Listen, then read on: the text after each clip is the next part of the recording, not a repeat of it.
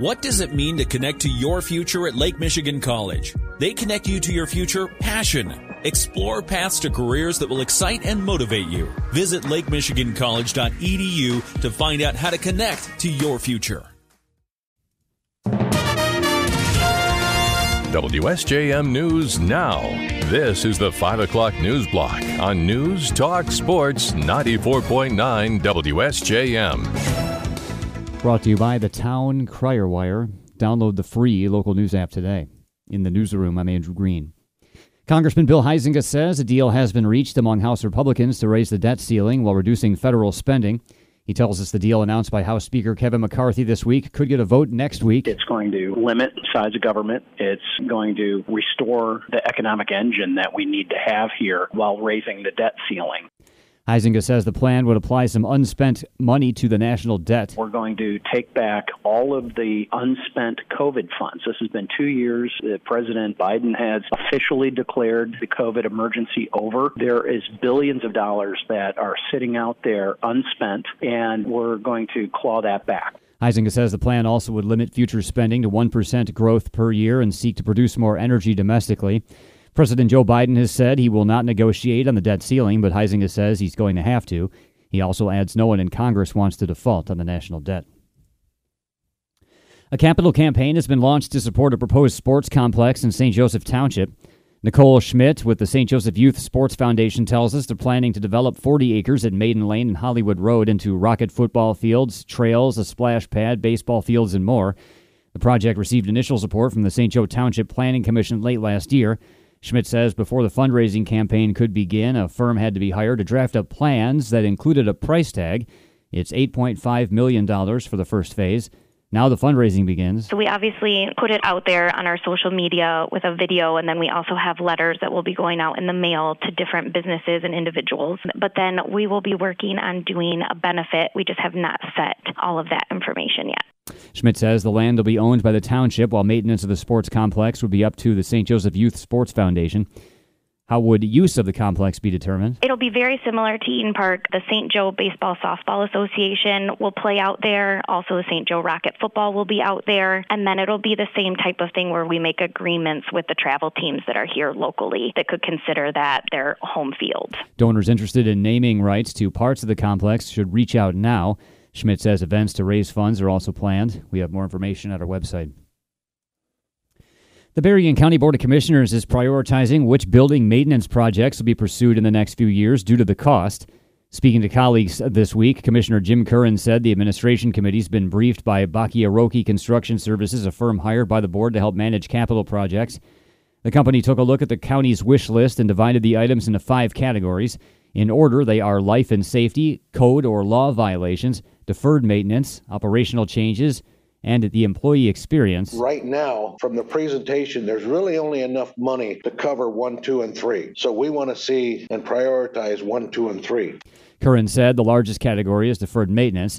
He said Baki Aroki Construction will give a presentation to the full board at a night meeting in New Buffalo on May 4th. So that way, the whole board will be brought up to speed on exactly what this list entails. And then also any of the public that shows up will be aware of our efforts in taking care of our buildings. Due to rising costs, the county has been advised to focus on categories 1 through 3. As time goes on, it could get caught up on the rest. The county's maintenance project list totals about $18 million, while only about $15 million has been budgeted. Curran said the admin committee will be talking with County Administrator Brian DeSette about the plans in the coming weeks. Unit 1 of the Cook Nuclear Power Plant is back online after having its power reduced for planned maintenance this week. Indiana-Michigan Power says Unit 1 was safely brought back to 100% power about 7 this morning. It was taken down to 50% power on Tuesday for maintenance on the unit's main feed pump condenser system. During that time, Unit 2 remained at 100% power and there were no interruptions to customer service. The maintenance was scheduled to ensure the unit's reliability throughout the hot summer months. Several hundred people packed into South Haven High School's Information Learning Center Thursday night for a discussion on the city's short-term rentals. Mayor Scott Smith said the issue's been on the council's radar for the last decade. We agreed this year, before we started, we would get more objective data. Some are upset that we didn't take, a resident survey, why we had to commission a city survey. That's just the reality is we had to get objective data. He notes that in some in the community thought the city was moving too slowly this fiscal year. We commissioned a survey. Not everyone was happy with that. We commissioned an economic impact study. Not everybody was happy with that. Our job is to gather data, listen to the citizens, and move and change. So we will continue to do that. The council took no action last night other than listen to what people had to say. There were 5 presentations of around 15 minutes each to start out the evening, and then the public comment lasted for more than an hour. Cass County Commissioner R.J. Lee is rethinking a proposal that would seek to arrest librarians who distribute explicit books to children. Earlier this week, word spread commissioners in Cass County were going to discuss a new child protection criminalizing offensive materials if given to a child. The pushback from librarians and library supporters was swift and severe, causing Lee to ask for the removal of his ordinance proposal from Thursday's Committee of the Whole meeting. He then read a statement at the meeting. In the world we live in today, it seems like sexuality, pornography, and other adult content are being pushed on our children more and more. My intention for bringing this forward was to try and create a discussion on a topic that many families have told me they're concerned about. What I wanted to ask is what can we do to provide comfort to these families and protect the innocence of our children just a little longer? All this without infringing on anyone's rights. While Lee said he would not reintroduce his proposal, the commission's chair, Jeremiah Jones, told Bridge, Michigan, a similar proposal could be reintroduced in the future after consultation with legal authorities. You can find out more at our website. And the Michigan State Police and Paw Paw are seeking help from the public identifying what they're calling a living Jane Doe. About 6 p.m. last night, a hiker at the Al Sabo Land Preserve west of Kalamazoo in Texas Township found an unidentified woman described as a 5'2" black female, possibly in her 20s, weighing around 155 pounds, and she was carrying a garbage bag of clothing. She had no identification, and authorities have said they have not been able to communicate with her. She was transported to Bronson Hospital in Kalamazoo for medical care and evaluation. Several law enforcement and other state resources have also been deployed to try to help with the identification. We have the woman's picture at our website. WSJM News Now continues with your Bloomberg report.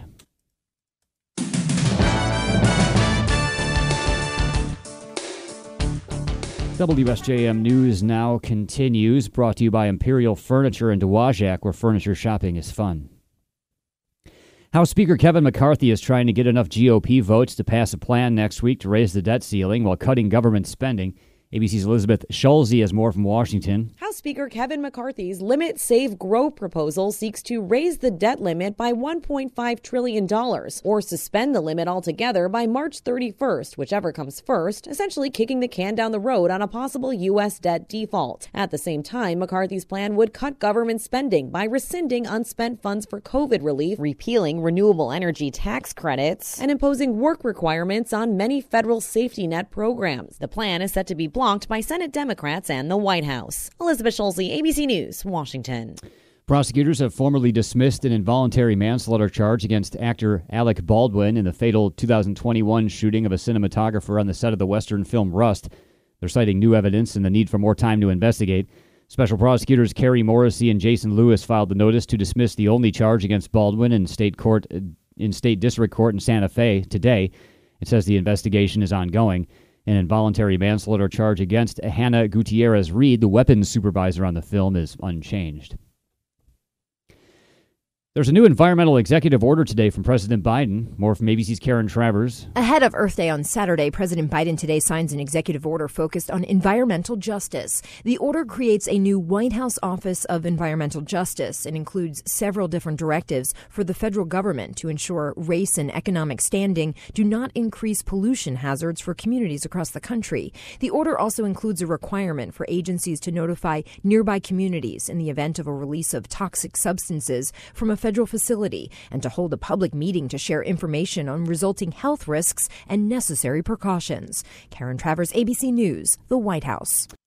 Meanwhile, President Biden reportedly will be ready to announce his 2024 run for president as early as next week, although long expected.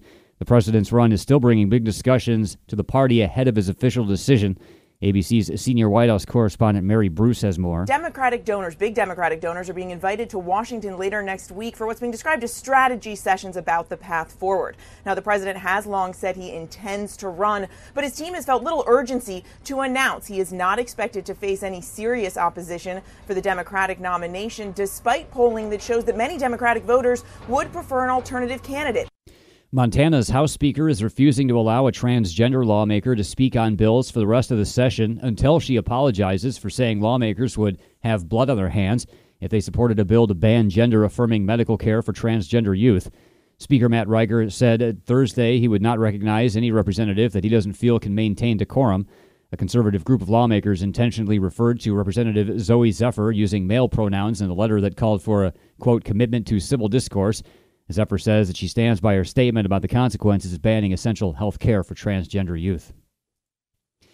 There were some scary moments in the cockpit of a United Airlines flight from Hartford, Connecticut to Washington Dulles this week. ABC's Alex Stone has more. Yeah, we're going to have to come back for a landing. It was seconds after takeoff from Hartford when a cockpit window popped open. The plane was not yet fully pressurized and no oxygen masks were needed, but the pilots reported it was loud and they had to turn around and land. Yeah, we can't hear you. Understand, ILS runway 24. The audio from liveatc.net. The side cockpit windows in the 737 can be opened manually when the plane is on the ground. Flight 1274 was in the air for a total of 18 minutes and landed safely back in Hartford. Alex Stone, ABC News. The Supreme Court is facing a self-imposed deadline tonight to decide whether women's access to a widely used abortion pill will stay unchanged until a legal challenge to its Food and Drug Administration approval is resolved. The justices are weighing arguments that allowing restrictions contained in a lower court ruling to take effect would severely disrupt the availability of the drug mifepristone. It's used in the most common abortion method in the United States. It's repeatedly been found to be safe and effective and has been used by more than 5 million women in the U.S. since the FDA approved it in 2000. And the NFL has taken disciplinary action against 5 players for violating the league's gambling policy. More from ABC's Brian Clark. 4 of the 5 players suspended are members of the Detroit Lions, and the team released C.J. Moore and Quintez Cephas. They're suspended indefinitely through at least the 2023 season for betting on NFL games. The Lions also said they're disappointed in decision-making made by Stanley Berryhill and Jamison Williams. They're suspended for the first 6 games of the season for betting on college games from the Lions facility. The 5th player suspended by the league is Washington's Shaka Toney. He'll miss the entire season. Brian Clark, ABC News. WSJM News Now continues with your weather forecast.